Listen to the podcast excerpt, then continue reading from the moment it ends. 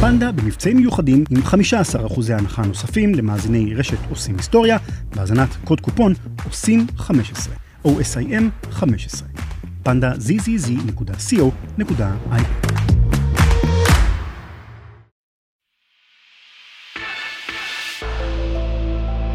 רשת עושים היסטוריה. רשת עושים היסטוריה. רשת עושים היסטוריה.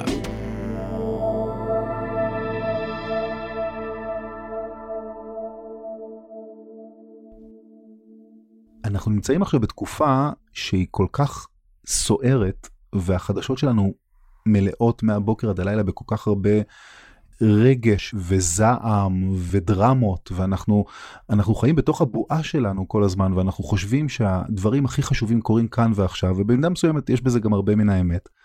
אבל לפעמים את יודעת יוצא גם תוך כדי ודרך אגב למאזיני העתיד אנחנו מדברים על אה, חודש מרץ 23 ההפיכה המשפטית וכל הדברים האלה לא ניכנס פה לפוליטיקות כרגע אבל קורים עוד דברים בעולם וממש וזה נשמע כאילו זה היה לפני נצח אבל רק לפני חודש הייתה רעידת אדמה בטורקיה אחת מהרעידות אדמה החזקות שנרשמו שם אני חושב במאה האחרונה או מאז שהתחילו למדוד 7.4 בסולם ריכטר זה משהו די מטורף.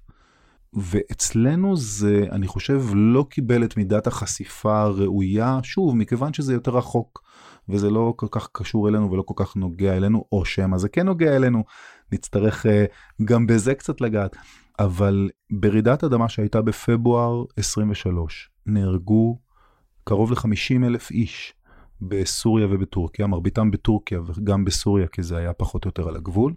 150 אלף פצועים, משהו כמו מיליון איש שנעקרו מביתיהם, זה מספרים בלתי נתפסים. ו, אה, והיום הפרק שלנו הולך לעסוק ברעידת אדמה הזאת, במה שקרה שם. כן, ואנחנו נדבר לא רק על רעידת האדמה עצמה, וכמובן על ההשלכות שלה על אוכלוסייה עצומה ש... שהחיים שלה השתנו לחלוטין, אנחנו נדבר על, בעיניי, אחד מהדברים הכי הירואיים שבני אדם יכולים לעשות, שזה לראות את האחר, ממש לראות אותו, ולהחליט לוותר אפילו לרגע על החיים הנוחים שלהם פה בישראל, ו- ולצאת לשם, אפילו אולי קצת לסכן את החיים שלהם, כי הם לא ידעו האם יהיו עוד רעידות אדמה אחרי שהם הגיעו לטורקיה, וגם מתוך הערכה רבה למעשים שלהם, ומתוך זה שהם אנשים מאוד מאוד מעניינים, בחרנו בפרק הזה לתת להם לדבר, ולא ממש להתערב, כי אנחנו חושבים שהם מביאים מהשטח את העדויות הכי הכי מעניינות, ואנחנו מקווים שגם אתכם זה יעניין. אז יאללה, בואו נתחיל לשמוע את העדויות של האנשים שהיו במשלחות הרפואיות לטורקיה.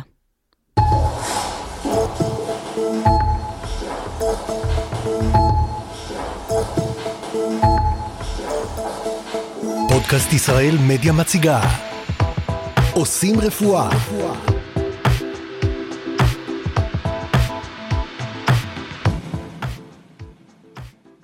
אז קוראים לי צביקה, נעים מאוד. אה, אני סגן מנהל המרכז הרפואי לגליל, רופא עיניים במקצועי, ובעל תפקיד ניהולי בבית חולים אה, השדה הצה"לי מזה כעשור. יוספית משה. אני בת 41, אה, ביומיום שלי אני אחות בטיפול נמרץ ילדים בשניידר, אה, כבר עשר שנים. בין לבין עוד עבדתי קצת באפריקה, בגינאה המשוונית. אז איך רופא עיניים ואחות טיפול נמרץ מגיעים לאזור מוכה אסון בטורקיה? קודם כל צריך את ההסמכה, את ההכשרה. זאת אומרת, יש לי, אני גם אחות טיפול נמרץ אה, מבוגרים, גם אחות טיפול נמרץ ילדים, וצריך אה, רצון אה, ומוטיבציה, כשיש הזדמנות פשוט לקפוץ עליה. אני עושה מילואים, אני משרת במילואים, אבל הרקע שלי הוא לוגיסטיקה.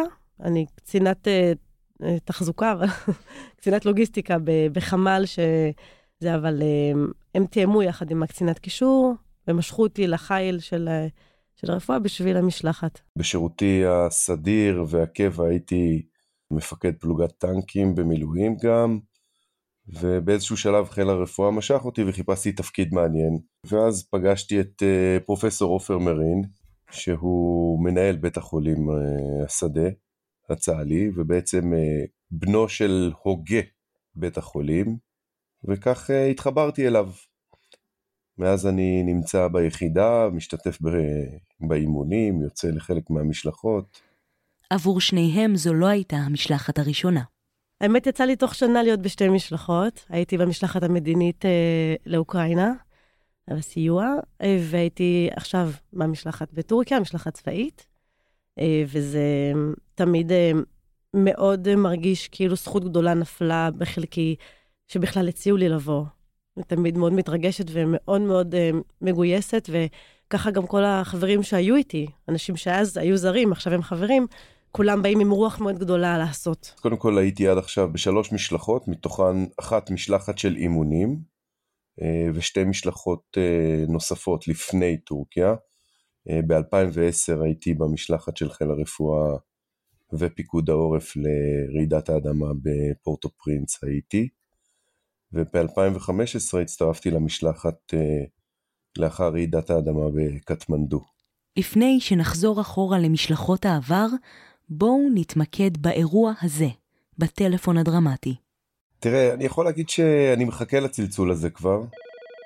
אמ, איכשהו אנחנו מפתחים עם השנים יכולות להבין מה פוטנציאל יציאת משלחת באירוע רעידת אדמה. וזו שאלה מעניינת, כי היא, היא עוברת דרך קבלת החלטה שהיא כמה דרגים מעלינו.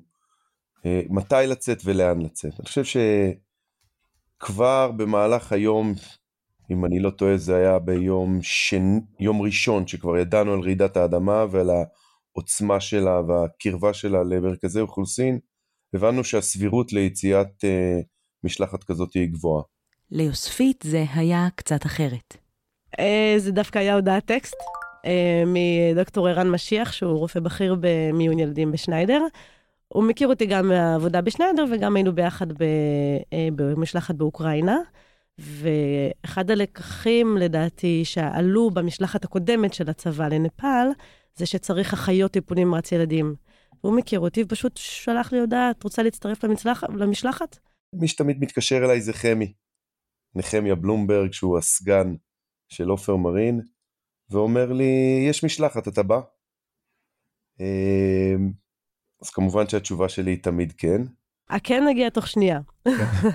האישור מהאחראית שלי, שזה מה שחשוב, כי אתה עוזב משרה מלאה בתוך טיפול נמרץ למשמרות שאתה כבר משובץ, זה הגיע אחרי שיחת טלפון אחת לאחראית שלי, לואיס, שאמרה לי, זאת את, ובגלל שזו את, את יכולה ללכת, אנחנו נסתדר. שאי ברכה. הייתי באמצע משמרת, אז okay. אוקיי. עבדתי עד 11 וחצי. Okay. אוקיי. הגעתי הביתה, תוך שעה הייתי ארוזה.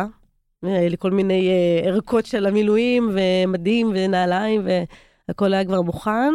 אמ, היה לי יום משוגע, האמת, כי בשתיים בלילה נסעתי לשדה התעופה לקחת חברה שנחתה מפורטוגל. הייתי, הייתי איתה איזה שעתיים, כי זה, זה חלק מהדברים שוויתרתי עליהם, הייתי צריכה להיות איתה יומיים, לבלות איתה וזה. ישנתי איזה שעתיים ונסעתי חזרה, אה, עצרתי אצל ההורים שלי כדי להגיד שלום. חייבים. אה, גם הצטיידתי בעוד קצת אה, ביגוד חם ו... וזהו, ואז משם לבסיס, ומתחיל הזמן של uh, התארגנות, חיול, חתימה על ציוד, קבלה של חיסונים, לפי מה שחסר. ואז מחכים, מחכים לשעת פקודה. עכשיו, למען האמת, לא הייתי משוכנע שהפעם אני אצטרף למשלחת, אבל באחת וחצי, כשקיבלתי אס.אם.אס תארוז, אז uh, דקה מהמיטה, מבין את. ההיתכנות או, או את ההתחוללות שעומדת להתחולל בימים הקרובים, ומתחיל להתארגן. ואתה יודע, צריך להיערך, יש לי בוס, ואחרי זה יש לי גם uh, בוס בעבודה, אז uh, צריך להכין את כל הגורמים. אבל התשובה הוודאית היא ש, שאתה יוצא, ומיד מתחילה ההיערכות. אה, גם, גם כל החברים בעבודה שהתגייסו ולקחו את המשמרות שלי והוסיפו משמרות, זה מה שאפשר לי בעצם לצאת, כי אתה משאיר פער מאוד מאוד גדול. בטיפול נמרץ, אם אתה לא מגיע, לא יהיה מי שיטפל בילדים. אז כולם ככה נרתמו לזה, וזה פשוט יצא מושלם. יוספית גם ציינה את החיבור האנושי המיוחד.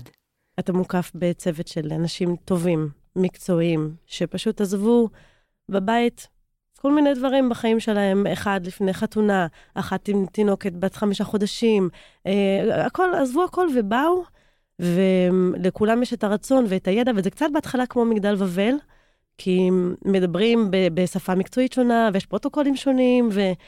אבל כשיש, כשמגיע הזמן אמת, אז כולם אה, מתגייסים, ואחד הדברים היפים זה פתאום אתה רואה איך כולם עובדים כמו אה, מקהלה, יש, יש עליה מנצח, וזה פשוט פלא, פשוט פלא. צביקה ויוספית אמרו כן, עדכנו את יקיריהם והתחילו להתכונן לקראת הטיסה. כשנודע שאנחנו יוצאים, הדבר הראשון שעשיתי זה בדקתי את מזג האוויר, ובאמת אה, הטווח היה בין 7 למינוס 7, בין יום ולילה. אה, כן, תנאים לא פשוטים. תראה, קודם כל יש תיק מוכן. התיק איפה התיק הזה נמצא? ליציאה, הוא נמצא בבוידם, כמו הרבה דברים טובים אחרים, ומדי משלחת אני מרענן אותו.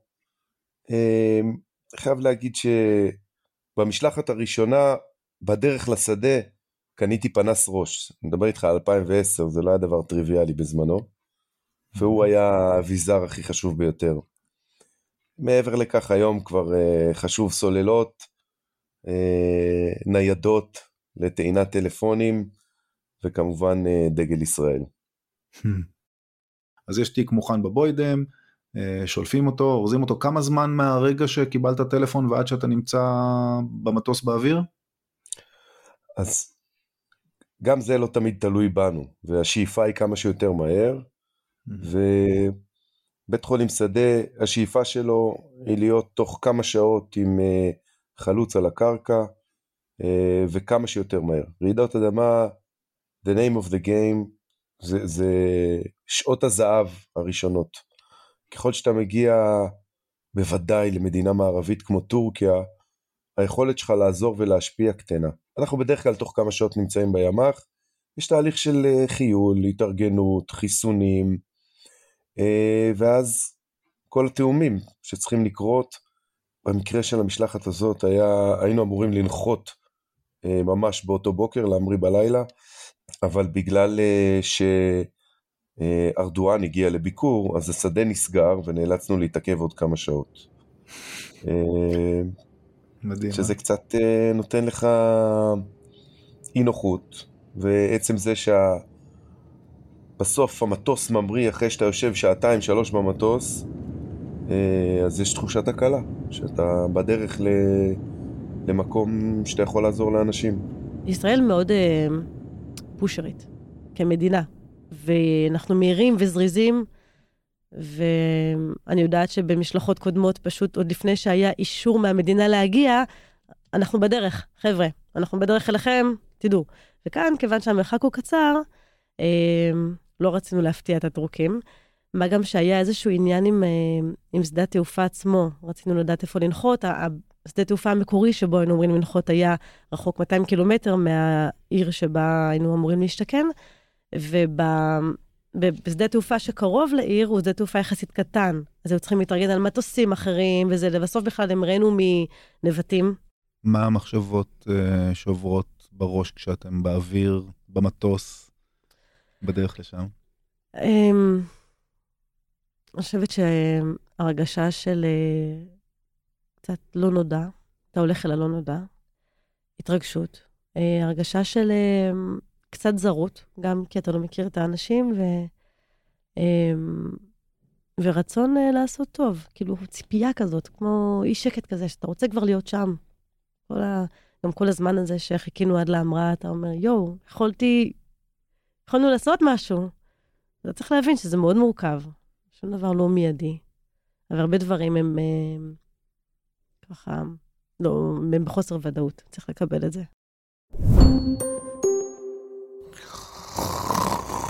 עם מזרן פנדה לא תרצו להפסיק לישון.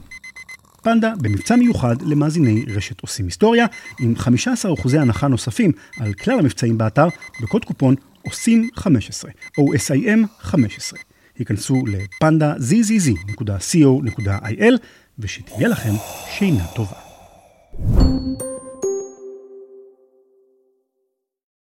במשך חצי שעה חגים סביב שדה התעופה, סביב השדה, ואתה מחשב את השעון, אין, אתה טס בראם בהלוך בראם, בחזור בקרנפים, הרקולסים, אין לך מידע, אבל אתה חג, אתה רואה שהמטוס חג בסיבובים, ועוד סיבוב, ועוד סיבוב, ועוד סיבוב, ויש איזשהו, איזושהי שאלה, נותנים לנו ללחוט, לא נותנים לנו ללחוט, דרך אגב זה היה גם בהאיטי, שלקח קצת זמן עד שקיבלנו אישור לנחיתה, צריך לראות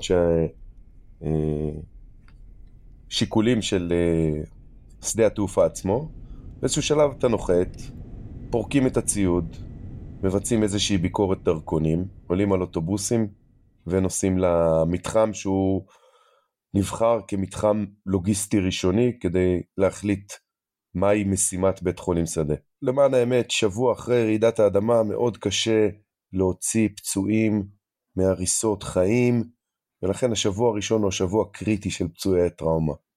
שבוע אחרי כבר מתחיל תהליך של רפואת שגרה שהוא לא פחות חשוב באזור מוכי אסון, בוודאי במדינות עולם שלישי. ולכן אה, החשיבות היא כמה שיותר מהר. תן לי קצת, תמקם אותי גיאוגרפית. אה, העיר שאנחנו נחתנו בה נקראת מרש, שזה קיצור של קהרמן מרש, קהרמן זה גיבור. אה, זה עיר של מיליון נקודה שתיים תושבים, היא נמצאת בערך 50 קילומטר צפונית לגבול הדרום-מזרחי של טורקיה עם מדינת סוריה. עם סוריה, ש... כן, איפה, ש... איפה כן. שהפליטים והמלחמה בסוריה. נכון מאוד. ואכן אה, העיר הזאת, 30% מהתושבים שלה הם פליטים, וחלק לא מבוטל, אם לא חלק הארי של הנפגעים שקיבלנו בבית החולים, היו פליטים סורים באמת. מדהים. אז ממש פרסתם באותה עיר שבה נחתתם. אז אנחנו פרסנו את המחנה יחד עם אה, מספר מחנות שהיו בצמוד למתחם של אפד. אפד זה מה שארגון החירום הלאומי של טורקיה, מקבילה של אה, רח"ל בישראל, הרשות כן, החירום כן, לאומית. ושל אה, פימה בארצות הברית. נכון. ואנחנו פרסנו צמוד למתחם הזה, והצוות חלוץ חיפש לנו את המתחם ואת האתר הטוב ביותר כדי שנוכל אה, לפתוח את הבית חולים שדה. אחרי כל הסידור של הדרכונים, אז אה, הסיעו אותנו ל, ל, לבסיס, לשטח שבו פרסו הכוחות, היו שם כבר כוחות מפיקוד העורף. אה, פריקה של הציוד, קצת לאכול, עוד מנות קרב, עוד, עוד איזה לחם, עוד איזה קבנוס. אה, ואז אה, זהו, מתארגנים ללילה. למען האמת, בלילה הראשון, באמת היה לילה מאוד מאוד מאתגר, ובעצם אה, הסתדרנו שם על אוהלים מקומיים, שהקמנו אותם באישון ליל. ו... ואחרי שסיימנו להקים עשרה אוהלים כאלה, הראשון היה פאזל מורכב, השני כבר see one do one teach one, אה, הלכנו לישון אה, לכמה שעות, ואתה יודע, מינוס שבע, אתה ישן בתוך האוהל, בתוך הסק"ש, עם החרמונית, עם כובע צמר, עם גרביים, עם הכל עליך, ועדיין לא באמת יושן. זה חוויות. היה קר בטירוף. אני לא חושבת שמישהו מאיתנו ישן. מה שהופך את זה כבר ללילה שני כמעט רצוף בלי שינה. אמ, היה להם התלבטות למארגנים מול, מול המדינה עצמה, איפה לפרוס ומה לפרוס, אז חיכינו לבוקר, ובבוקר עדכנו אותנו שאנחנו נפרוס בבית חולים קיים, אמ, ונתחיל את העבודה שם. דיברת קודם על איך זה לטפל במינוס שבע, אז התשובה היא שאנחנו לא ערוכים לטפל במינוס שבע, לכן התרחיש הזה, הוא היה תרחיש קיצון שלא רצינו לממש אותו, והיינו בתהליך או להתארגן על אוהלים מהטורקים, או אה, למצוא אכסניה אחרת. ובאמת נבחר בית חולים שהיה, אה, בוא נגיד, במרכז אזור הרוס במרש, אה, בית חולים ששבע קומות, שכמעט ולא נפגע ברעידת האדמה, אמ, הקומה העליונה שלו התרסקו שם כמה קירות גבס, אבל שאר הבית חולים נשאר איתן. אה, מהנדסים של פיקוד העורף הגיעו למתחם הזה ואישרו אה, את הכניסה של היחידה אל בית החולים הזה. הבית חולים הזה היה נטוש. זה לא מפחיד שהבית... להיכנס לבניין אחרי רעידת אדמה? תראה, הבדיחה במשלחת הייתה שהמהנדסים של פיקוד העורף אכן אישרו לאחר בדיקה מאוד מדוקדקת את הבניין אה, לאכלוס ולשימוש של בית חולים בשדה, וחזרו לישון במעל. אבל בפועל, כן. אה, אתה יודע, התחושה האמיתית שלנו, או, זה אחריות כבדה מאוד להגיד לאנשים, כן, תיכנסו לבניין של שבע קומות ותתחילו לעבוד שם. אה, ולכן, אה, לפחות אני לא הרגשתי שום חשש. דרך אגב, היו לא מעט מצבים, בעיקר בימים הראשונים של אפטר שוקים, שאתה מרגיש קצת רעידות באדמה, אבל mm-hmm. לא משהו רציני. יש בזה משהו מלחיץ. אה, היה גם כמה רגעים שהיה ממש אה, רעד, אה, וכל הצוות הישראלי יצא החוצה, כי זה היה הנחיות שלנו, והטרוקים נשארו בפנים, אז אמרנו להם, למה אתם לא באים? יש אפטר שוק או מה שזה לא יהיה. אז אמרו, לא, אנחנו ארץ רעידות האדמה, אנחנו יודעים שזה לא אומר כלום. אז הם היו מאוד רגועים בנושא הזה, ואנחנו הרגשנו בטוחים עם ההתנהגות שלנו, עד שחזרנו פנימה חזרה. היינו עסוקים מדי מכדי uh, לחשוב על זה uh, לעומק. שורה תחתונה, אתה יודע, אתה מוצא פתרון שבו כלל בית החולים יכול לפרוס ו- ולהשפיע, אה, בצורה בטוחה עם אישור של מהנדסי פיקוד העורף אז אני חושב שזה היה אה, ההצלחה הגדולה ביותר של המשלחת הזאת הייתה בהחלטה הזאת. בעצם זה די אה, לעבוד בתנאים של חמישה כוכבים נכון יש לכם מכשירי דימות יש לכם מיטות פרטיות דברים שבדרך כלל לא מוצאים בבתי חולים שדה. יחסית למשלחות אחרות כן אפשר לומר ש... אה, בסיטואציה שנוצרה היו לנו תנאים מצוינים לעשות רפואה, היו מורכבויות אחרות. אה, בוא נגיד שמרגע, אתה יודע, אתה בכרונולוגי, אז אני אקח אותך בכרונולוגי. מרגע שקיבלנו את ההוראה שאנחנו יכולים לפרוס, זה היה כמובן בתיאום עם מנהל בית החולים, עם הממשל המקומי. אה, עלינו על אוטובוסים, העמסנו כמה משאיות שרלוונטיות, והגענו לבית חולים. בתוך כמה שעות השתמשנו בציוד המקומי אה, ופרסנו, היינו מוכנים לקליטה של נפגעים. אני חושבת שההחלטה לעשות את זה בבית חולים קיים, בהחלט uh, עשתה את דברים יותר uh, פשוטים מצד אחד, בעיקר במובן של uh, מזג אוויר ואיך אנחנו מסתדרים עם התשתיות, uh, וגם uh, יצרה אתגרים מסוג אחר, כי היו שם גם uh, צוותים מקומיים אמ, שהם בעצמם מתנדבים מערים אחרות. אבל היו, קשיי, שפה, והיה בהתחלה קצת הרגשה של אה, אולי טיפה לא סמכו עלינו, אבל כשראו איך אנחנו עובדים וראו מה אנחנו עושים, זה פשוט אה, איחד את כולם. אוקיי, okay, אז אנחנו נחתנו, התמקמנו, פותחים את הבית חולים. ספרי לנו קצת מה, מה קורה שם בבית חולים, מה, מה שיטת העבודה, מי האנשים שמגיעים, קצת על ה... על השגרת אה, יומיום של העבודה שם. אז uh, כל אחד מהמשלחת בעצם מצוות למחלקה מסוימת, אם זה מיון, אם זה חדרי ניתוח, אם זה טיפול נמרץ, ומתחילים לפרוק את הציוד, um, לסדר את הכל כדי שכל אחד ידע איפה כל דבר נמצא, עושים ישיבות צוות, מדברים על מה צפוי להיות, על uh, uh, מקרים שעלולים להגיע, uh, ופשוט מחכים. מה היה התפקיד שלך בבית החולים?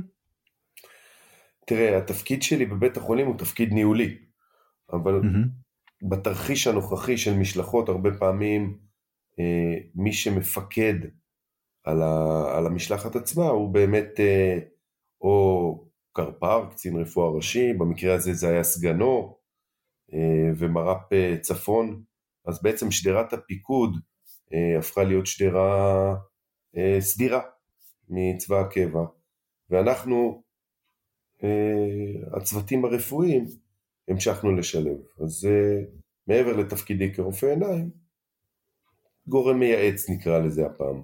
זה בית חולים שבהתחלה לא היה בכלל אה, מועמד לקבלה של חולים ומחולצים. מה שהבנתי זה שהמדינה החליטה שזה בית חולים שיהיה יותר לריכוז גופות, וכשהגענו באמת בקומה מינוס אחד, היו המון אה, אנשים שלא שרדו, והיה שם צוות שרשם ותיעד, וזה היה מאוד עצוב. כמו תמיד, בימים הראשונים יש הרבה הרבה טראומה מרעידות האדמה. צריך לזכור שחלק מהפצועים הגיעו לטיפול רפואי כלשהו ושלחו אותם לביתם, ויום, יומיים אחרי הם חזרו בכל זאת עם אותם שברים שלא טופלו, עם אותם אה, פגיעות מעיכה כאלה ואחרות. אה, אז זה החלק העיקרי של, ה... של הפעילות שלנו בימים הראשונים, ובאמת אחרי שלושה ארבעה ימים מיעוט הנפגעים שהגיעו היו קשורים לרעידת האדמה, ואם כן אז לא באופן ישיר אלא באופן עקיף. אה, אחרי חמישה ימים, שבוע ימים מרעידה, הסבירות להוציא פצועים חיים היא נמוכה, ואז באמת אתה מטפל בפליטים שאין להם מערכת בריאות סדירה. מה רואים? מה, מה רואה האחות ש... או האח שעומדים בכניסה בטריאז'? מי, מי הפצועים שמגיעים? הפיקוד העורף אה, חילצו אנשים שם מההריסות. אה, מסתבר, יצא לי לדבר איתם קצת, כי זה נושא מאוד מעניין, הם עבדו בצורה מדהימה, הם עבדו מאוד מאוד קשה, גם הדברים שהם ראו. אה, אז הם אמרו שיש איזשהו נקרא לזה יתרון יחסי. כשקורס בניין שהוא גבוה, למשל חמש קומות או יותר, כי אז נוצרים כוכים. והכוכים האלה, גם מישהו יכול לשרוד שם, וזה גם קצת מבודד מהקור. כי אתה מדבר על שתי מעלות ביום, אה, מינוס חמש, מינוס שבע בלילה. תחשוב על מישהו שהוא אה, נמצא שם, לא יכול לזוז, לא יכול לחמם את עצמו. אה, היו אפילו זוג, ש... זוג אה, פליטים סורים שממש הבעירו אש בחלל הזה שהם היו כלואים בו ביחד. כן. כן, אה, במידה מסוימת אה, צריך לזכור גם שכשאדם נקלע לתוך תא אוויר כזה, תלוי מה עוטף אותו, כמה שכבות של איזה חומרים מבודדים כן או לא, ואז יכול להיות שנוצר חוץ מכיס אוויר גם איזשהו כיס טרמי כזה. כן. זה, זה דברים תיאורטיים, כי באמת לא היה לנו את האפשרות לשוחח עם האוכלוסייה, בוודאי שזה לא הזמן לעשות את זה. אני יכול להגיד לך שהילדים הגיעו במצב מאוד מאוד קשה, אה, החל מהיום הרביעי והחמישי, ואתה שואל את עצמך, איך, איך אדם, איך ילד, מוצא את עצמו בסיטואציה שהוא לא יכול לזוז, הוא מבין שהוא לכוד, הוא רעב, הוא צמא, הוא, כל הצרכים, הב... בעיקר הוא באיזושהי רמה של ייאוש, אני מניח שהוא נכנס לאיזה מוד דיסוציאטיבי כזה או אחר, ופשוט אה, אה, באמת, באמת אתה מוצא את עצמך במקום הזה של להציל ילד כזה, ואתה אומר, שווה הכל. אה, אז אנחנו מקבלים, אה, בהתחלה הגיעו ילדים, רק ילדים, וזה ממש הפתיע אותנו, כי התכנון שלנו היה אה, שש מיטות של טיפול נמרץ, ואמרו לי, טוב, ואנחנו מקצים מיטה אחת לילדים, אולי יבוא איזה ילד או שניים, וכאילו בשביל זה גם הביאו אותי. ופתאום, תוך כמה שעות, כל הילדים. אה, למזלי, לא היה ילדים עם, עם פציעות מעיכה וכאלה, רובם סבלו בעיקר מתת חום אה, ומהתייבשות מאוד קשה, וכל מה שנלווה לזה. אה, וזהו, והם התאוששו ממש ממש אחרי, ממש מהר, וזה ממש היה מרגש לראות. וכשמדובר ברעידת אדמה, יש קצת אה, גרף כמו התפלגות T כזאת, שבהתחלה יש המון המון מחולצים והמון המון בחיים, ולאט לאט זה הולך אה, ודועך. ככל שהימים עוברים, הסיכוי להוציא מישהו בחיים הולך וקטן. אה, אז ככל שהמחולצים הלכו ופחתו, ככה הגיעו יותר אנשים אה, עם, אה, עם רפואה שגרתית בהחמרה, דלקת ריאות או COPD, uh, exacerbation, uh, מחלות לב, uh, כל מיני. אז טיפלנו גם וגם. והאתגר האמיתי היה תקשורת, שזה, תמיד אני אומר במשלחות, שני דברים חשובים, סולר ומתורגמנים. תן לי את שני אלה, אפשר לעבוד עם הכל. מחוללי חמצן יש לנו, אפילו יכולות התפלת מים. בלי סולר ובלי מתורגמנים אנחנו קצת uh, מתקשים. Uh, אז באמת ביממה הראשונה היה קשה. וברוך השם יש לנו בתוך המשלחת אנשים מאוד uh, נקרא לזה אינובייטיב. בחשיבה שלהם, ובאמת אה, נוצר קשר עם טורקיש uh, איירליינס, ששלחו לנו קבוצה של דיילים דוברי אנגלית, והם היו כלי התקשורת העיקרי שלנו, גם עם המטפלים וגם עם המטופלים ומשפחותיהם.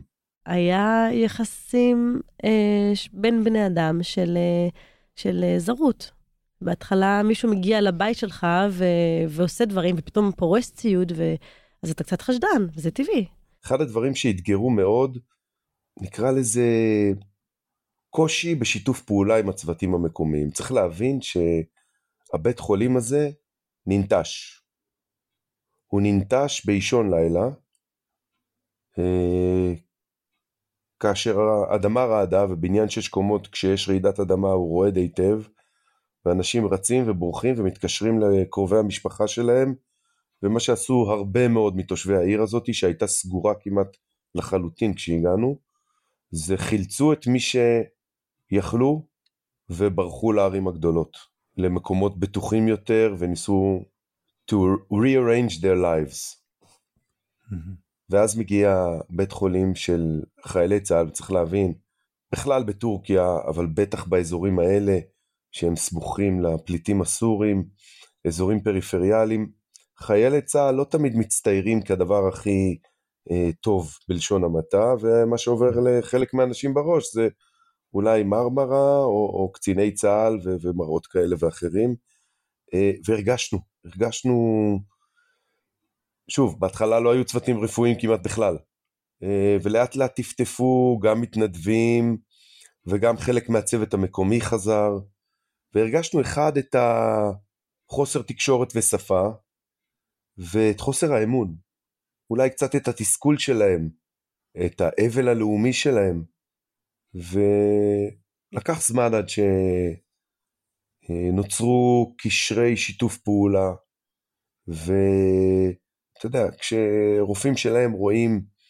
אה, אנשים שהם בחזית הרפואה, אה, מנהלי טיפול נמרץ מישראל, אנשים מאוד בכירים, מנהלים מקרה ו- ומצילים אה, ילד בן שש שיצא מההריסות 150 שעות אחרי, עם, עם, עם נאחז ב, ב, בסימני החיים האחרונים שלו, בהיפותרמיה, בברדיקרדיה קשה, אפור כולו, ו, ותוך כדי עבודת צוות מאוד סדורה, אה, של, של אבחון ושל טיפול, אה, בסבלנות ובקשב, ותוך איקס זמן הילד פשוט מתחיל להתאושש, הם מבינים, הם מבינים מה יש להם פה ו- ומה מה הצורך של, של, ה, של השיתוף פעולה הזה נותן. מהר מאוד, כשהם ראו איך אנחנו עובדים וזה, הם, הם ממש אה, סמכו עלינו, ואפילו שמעתי אישה אחת שבאה, אה, היא באה ללדת, היא לא הייתה עדיין בלידה, אבל אה, שמעתי את האבא אומר לצוות הישראלי, אני רוצה שהיא תלד כאן, אני סומך עליכם. יש אה, אה, מונח שנקרא החייאה, אבל החייאה לא תמיד זה עיסויים, וזה יש החייאה שהיא החייאה נשימתית, החייאת נוזלים. הילדים האלה, ובמיוחד אחד מהם שהגיע עם, עם טמפרטורה מאוד נמוכה, טמפרטורה שאסור לקבוע במוות, אגב, אה, כי אתה לא יודע באמת מה קורה בגוף. הוא הגיע עם טמפרטורה של 28 מעלות, והיה לו דופק פחות מ-40. אם הוא היה מגיע לבית החולים ולא היה הצוות שלנו שראה אותו במיון, היו קובעים עליו מוות.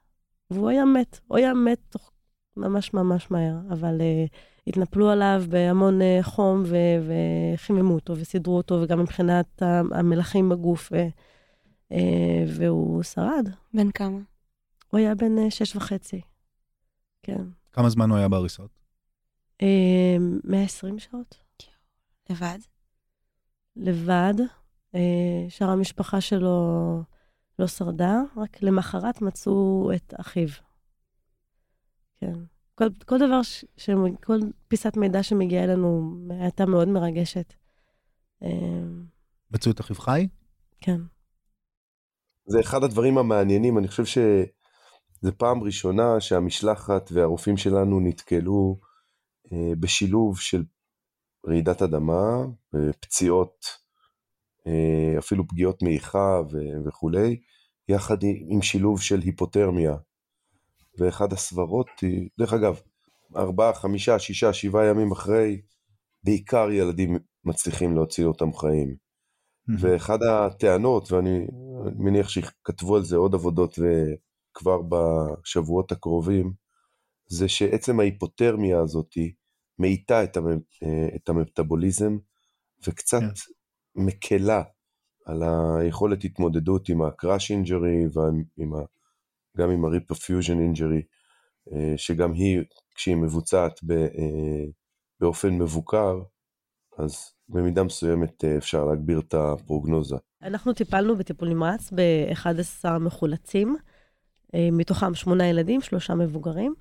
בנוסף, שוודי אחד עם אורוספסיס, שהיה בצוות חילוץ של, של שוודיה. אחד נאנסטמי.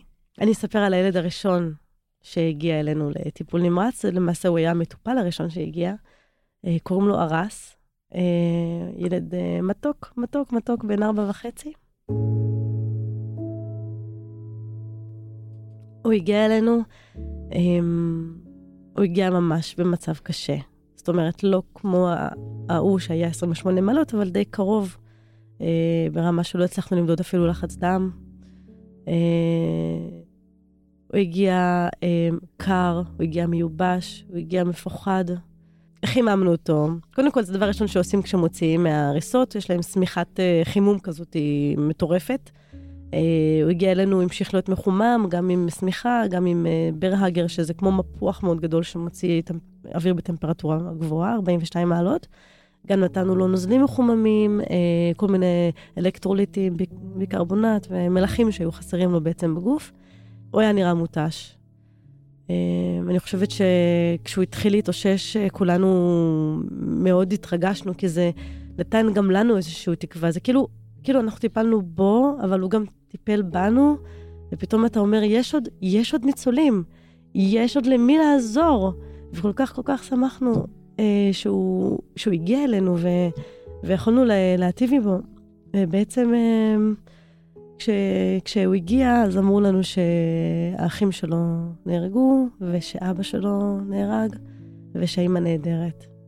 אה, הדודה הייתה איתו, והוא היה די, לא ממש איתנו, שפוך כזה ועייף, ולא אכפת לו כלום. אה, ואז הוא התאושש. הוא ביקש קולה. אה, והוא היה כזה מקסים, כי הדברים הקטנים, יצאנו לו מים, הוא לא רצה מים, הוא רצה קולה. הוא רצה קולה. הוא ראה את אחד החברים שלי אוכל אה, לחמניה עם uh, חביתה או משהו, הוא רצה גם. הלכנו והבאנו לו, והוא לא רצה, הוא רוצה שנוציא לו את הגמבה. הוא לא אוהב גמבה. כאילו, גם אחרי שלא אכלת 120 שעות, עדיין אתה ילד ואתה יודע מה אתה אוהב ומה אתה רוצה, ולא כל דבר. אמ, בקיצור, למחרת שמענו שאימא שלו אותרה ופונתה לבית חולים אחר, ממש ממש התרגשנו. אמ, בהמשך הם גם אה, חברו אחד לשני. אני חושבת שהרס היה ילד אה, מיוחד, כולם אהבו אותו. הוא, מרגע שהוא פקח את העיניים וחזר לעצמו, הוא לא הפסיק לחייך, לקשקש, לשחק. אמ, הביאו לו אה, פלסטלינה ומכוניות ו... ו- וכשהוא השתפר, העברנו אותו למחלקה, ושם בעצם המשכתי קצת לבקר אותו עד, ש... עד שכבר עזבתי. בנוגע לרגש, זה נכון שהוא שם, אבל לפעמים אני קצת מכבה אותו, כי זה, זה מאוד מציף. כי כשאתה מטפל בילד כזה, בן ארבע וחצי, שכרגע איבד את כל המשפחה, אמ, אתה לא באמת נותן לעצמך להרגיש מה, מה עבר עליו.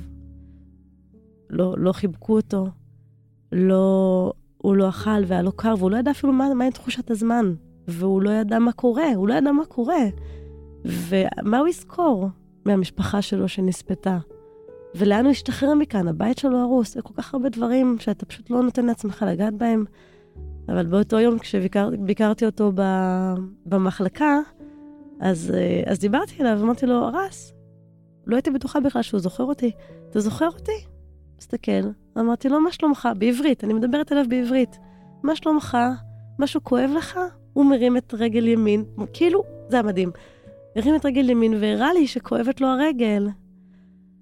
אז אמרתי לו, אתה רוצה חיבוק? הוא פשוט כאילו, הוא פשוט בא אליי, פשוט בא אליי, וישבנו ככה, וחיבקתי אותו ואמרתי, כאילו, ילדים מבינים הכל, הם, הם לא צריכים מילים. זהו. זה התמונה גם ש... זה שיש התמונה. בפייסבוק? זה התמונה. אני חושבת שה... אני חושבת שכש... כשהתחבקנו ככה, ישבתי על הכיסא ו... ולחשתי לו כמה שהוא מתוק וכמה שהוא אהוב, ושאם הוא עייף הוא יכול להירדם עליי, וכל הזמן הזה הלב שלי דפק מהר, מהר, מהר, כל כך, כל כך, כאילו התרגשתי שהוא סומך עליי, שהוא שם עליו, עליי את הראש שלו. זה היה פשוט קטע ממש אה, עוצמתי בחיבור הזה בינינו. הייתה שם גם הרבה עצבות, כי... כי אמרתי, כאילו, כמה זמן הוא לא חיבקה אותו, אימא שלו. כמה זמן. ו- ומה זה בשביל ילד?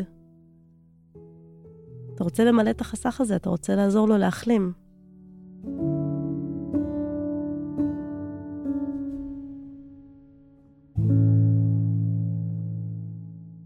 תראה, אני יכול להגיד לך ככה. בהסתכלות הצרה, בפן האישי, האנושי, זה זכות למצוא את עצמך באזור אסון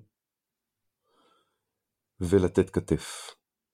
עכשיו, יש איזשהו משפט שאני תמיד אומר לסטודנטים רפואה אצלנו, שיש איזשהו פער שהוא נמצא בבסיס כל עולם הרפואה ועולם הבריאות, בין הצורך של אדם לקבל עזרה, לבין היכולת של אדם אחר להעניק לו את העזרה. ככל שהפער הזה יותר גדול, אז אה, רמת הסיפוק והוקרת התודה והמשמעות של המעשה הזה תופסים נפח הרבה יותר אה, גדול. ובאזורי אסון אין לזה, אין לזה סוף. וכל מי שנמצא באזור אסון מרגיש את התחושה הזאת, היא מלווה אותו. אה, למרות כל האתגרים שקיימים. ולכן אני אומר לך, באספקט האישי, אה, אני חושב שזה לא פשוט, אבל זכות אדירה למצוא את עצמך בסיטואציות האלה. אני מאחלת לעצמי שכשאני אפסיק לעשות דברים עם רגש, אני פשוט אעזוב. אי אפשר שזה לא ייגע בך. וכל פעם שיש דבר כזה, אתה מבין כמה... אה, יש רגעים שבהם אפילו השפה לא, לא נחשבת. פשוט אה, היה, יצאתי מטיפול נמרץ, וראיתי מישהי שיושבת בחדר המתנה, ופשוט בוכה, בוכה, בוכה, בוכה, והתייפחה, ואין להם, לא היה שם מערך טוב של עובדים סוציאליים ותמיכה נפשית רגשית וזה. אז ישבתי לידה, ופשוט שמתי עליה את היד, ושתינו בכינו, שתינו בכינו. לא ידעתי למה.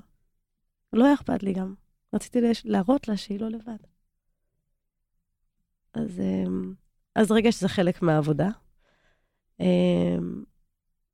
וכשעושים דברים עם, עם, עם החמלה, אז זה הרבה הרבה יותר עוצמתי וחזק, ומרגישים את זה. אני חושבת שזה מסייע גם להחלמה בכל הרבדים. אני, אני מאמינה שטיפול באדם הוא טיפול הוליסטי. לא רק לשים את התחבושת על הפצע, זה ממש להיות שם ולהגיד לו שיש מקום לכאב שלו מכל הסוגים. ו... אחרי עשייה אינטנסיבית וטיפול בכל כך הרבה פצועים, איך מתקבלת ההחלטה לסיים ולעזוב? הפעם אחרי זמן קצר יחסית. אני משוכנע שהחלטה כזאת היא החלטה שמשלבת דרג מדיני, מכיוון שזה צריך להיות גם בתיאום עם הטורקים. בסופו של יום, כשאתה מוצא את עצמך שיצרת אימפקט והשפעת על אוכלוסייה, ועזרת למאות אנשים, ובאיזשהו שלב במדינה מערבית הצוותים התחילו לחזור, בתי החולים האחרים חזרו לתפקד, והרגשנו שכמות הפניות אל בית החולים שלנו מתחילה לרדת, הבנו שמשימתנו באזור הזה אה, הסתיימה, ואנחנו צריכים להתארגן לקראת אה, אה, קיפול, ו... לאפשר גם לטורקים לחזור לבית חולים שלהם, להביא אותו לכלי, לכדי שימוש מלא, להחזיר את הצוותים ולחזור לשגרת חייהם. מי שנוסע למשלחות צריך להבין, אתה לא מרפא את העולם. אתה בא מראש לזמן קצוב, אתה בא לתת סיוע, אתה בא להקל, אולי לתת איזשהו פוש, ואתה הולך. וזה חלק מההבנות שכשזה נופל זה כואב, אבל זה, זה חיוני. האם אתם יודעים מי היה אבא של סבא שלכם? האם אתם יודעים על מה חלמו הוריה של סבתא כשעלו ארצה? כנראה שלא, וחבל. עם סיפור משפחתי, הדורות הבאים של המשפחה שלכם כן יזכו להכיר את אבותיהם ולשמוע את הסיפור שלהם מפיותיהם שלהם. פרטים נוספים ב-familysounds.co.il סיפור משפחתי, מתנה שנשמרת לדורות.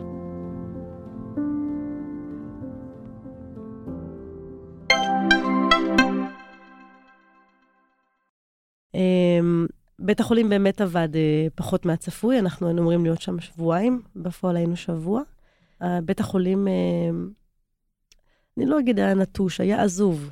כי בהתחלה מה שאתה אה, אומר, מה, וזה, הייתה רעידת אדמה, והם ברחו, הם נסו, אבל כשאתה חושב על עצמך, אם, היית במצב כזה, אתה פשוט רוצה להיות עם האהובים שלך, ולראות מה עם הילדים בבית, ומה עם ההורים. אז הם נסעו, או עזבו למשפחות שלהם, כשבעצם המקום היה נראה כאילו, כאילו כל האנשים נעלמו. אה, כלים בחדר ניתוח פרוסים, מיטות בטיפול נמרץ עם, ה, עם כל הציוד, כאילו עכשיו אנשים פשוט אה, קמו ונעלמו. אני חושבת שהמטרוקי אולי היה קצת בהלם. וכשהגענו והתחלנו להפיח חיים בבית החולים, אז מהר מאוד הטורקים רצו לקחת חלק בזה, והגיעו uh, כל מיני מתנדבים מערים אחרות, רופאים, אחיות, ובעצם יישו את העמדות לצידנו, וכשראינו שהם בסך הכל מסתדרים, העברנו להם את המקל בצורה שלמה, וחלק מה, מהגדולה של מצבים כאלה זה גם לדעת מתי ללכת אחורה, כי, כי הם בסדר, וזה דווקא דבר טוב. כמו שיודעים לעשות טוב מאוד בצה"ל, יש מסקנות, תובנות ולקחים מהמבצע. כל התהליך של uh, סיכומים ולימוד לקחים הם מתבצעים ברמת המחלקה על בסיס יומי וכמובן בתום המשלחת. Uh, אני יכול להגיד לך שאני ככה עשיתי חשיבה עם הרבה דברים שיצא לי לחוות מהם במשלחת הזאת והיו לא מעט לקחים מאוד משמעותיים.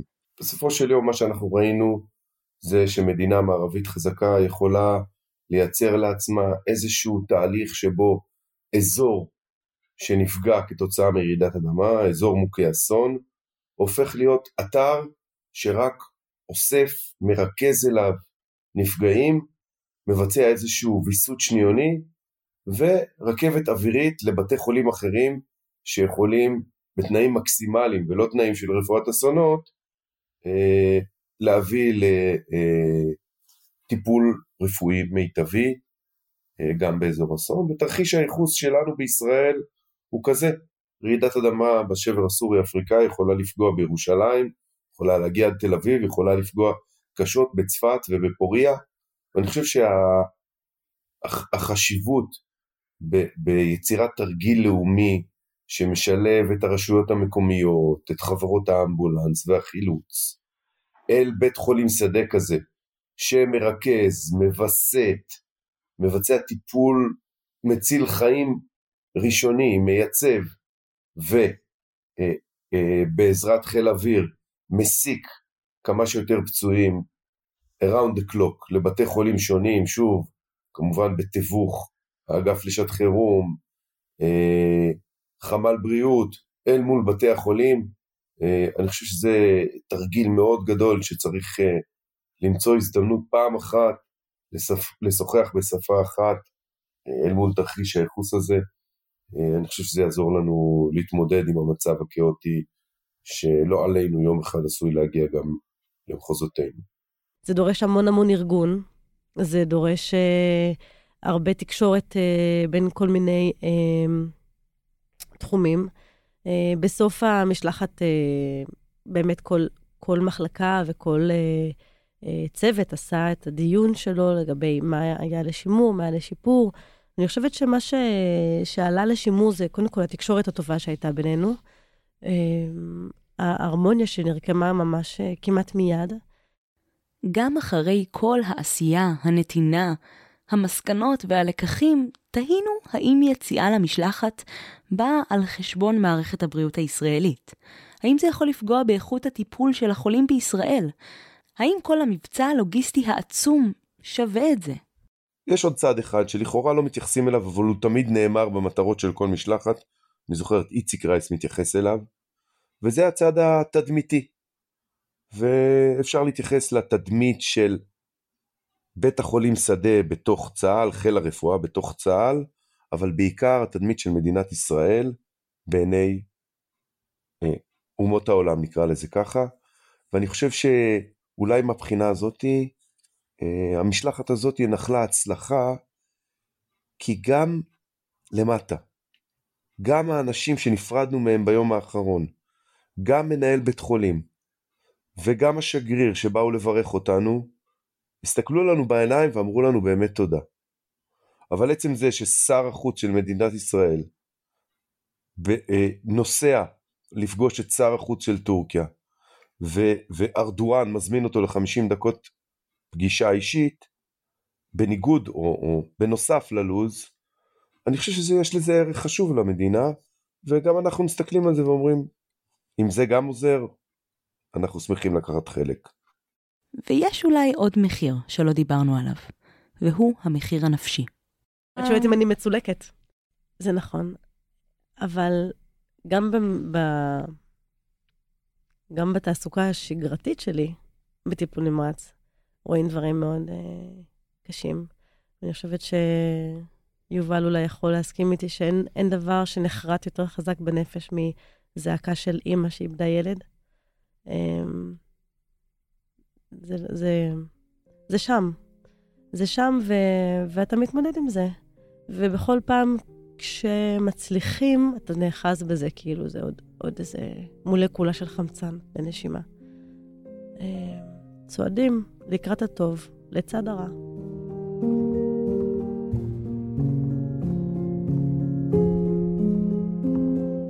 התאהבת כבר, או שעוד אה, זה? ברגע. הראשון. אוקיי, אני, תשמעי, קודם כל, אמ, אני חושב שאני גאון שהבאתי אותך. כן, זה ללא ספק אה, קרדיט. וזה היה, חשבתי שזה יהיה מעניין, לא ידעתי כמה יהיה מעניין לשמוע אותך מדברת על הדבר הזה. לא. ואני חושב שאולי מה שמיוחד במקצוע הסיעוד דווקא, זה שיש מרחק של מילימטר בינך לבין המטופל. כן. אצל הרופאים נכון. המרחקים הם הרבה יותר גדולים, הנקודות נכון. מגע הן הרבה יותר קטנות. האחות מחוברת למטופלים שלה בכמעט ב-100 אחוז אה, נכון. מגע. ו, ולראות את, ה, את האירוע הגדול, הענק הזה, רעידת אדמה, טורקיה, אנחנו מדברים על מספרים לא נתפסים של, של הרוגים, של פצועים וכולי, לראות את זה מעיניים של מישהי שמסתכלת בלבן של העיניים, וזה מה שעשה לי מעניין לשמוע אותך, והיה תודה רבה. מרתק. ותודה שהזמנתם אותי. אני, אני עדיין בתהליך של לעבד, לעבד את הכל, כי קרה המון. גם, גם ברמה הרגשית, גם ברמה הפיזית, גם אה, אתה סוחב, אני גם לקחתי כנראה איזשהו וירוס משם, שאני עדיין סוחבת אותו. אמ, בטורקיה מאוד אה, התרגשו מהתמונה של הרס, והתראיינתי כבר ל-CNN הטורקי ולכמה עיתונים, לכמה עיתונים אה, טורקיים. אמ, הם, הם ממש... אה, הם ממש רואים בכל המשלחת הזאת כאיזשהו אה, עלה של שלום בינינו. ולא צריך להגיד את זה, שכולנו בני אדם. לא צריך להגיד את זה, כאילו... אני חושבת שזה אחד הדברים הגדולים שיצא לי לעשות. פשוט להיות נוכחת באנושיות שלי עם, עם בני אנוש אחרים. אה, זכות גדולה.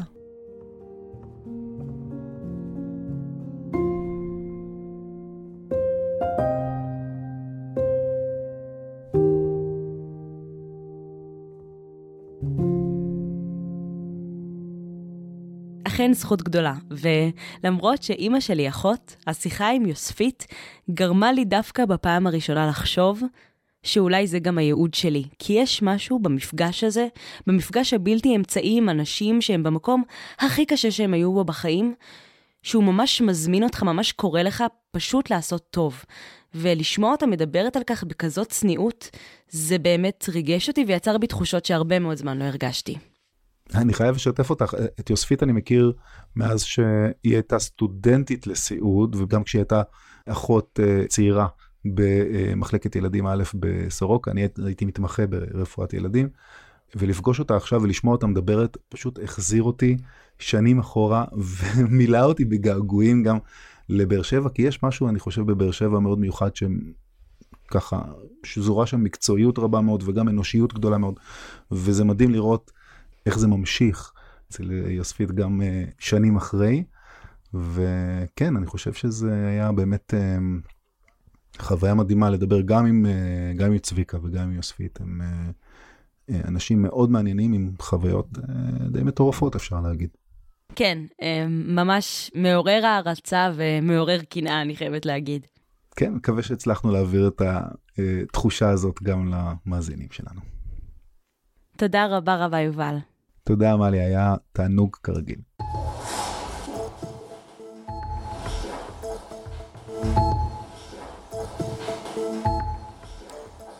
עד כאן הפרק הזה של עושים רפואה. תודה לצוות רשת עושים היסטוריה, להילה שמש, עורכת התוכנית, ליובל דרור, העורך הראשי, דני תימורו, המנהל העסקי, שלי נוי, מנהלת ההפקה, אורי בוקובזה, נתנאל הסבג, ועמית חזזי, צוות המכירות, אביב שם טוב, סמנכ"ל התפעול, תודה גם לשרית לזני קורצמן, מנהלת הדיגיטל. בצוות התוכנית גם שלי גואטה, זלטה צ'בן ומיכל לברטובסקי. אתם מוזמנים לעקוב ולהאזין לפודקאסט שלנו בכל אפליקציות הפודקאסטים שבסמארטפון שלכם. תודה רבה שהאזנתם ונשתמע בפרק הבא.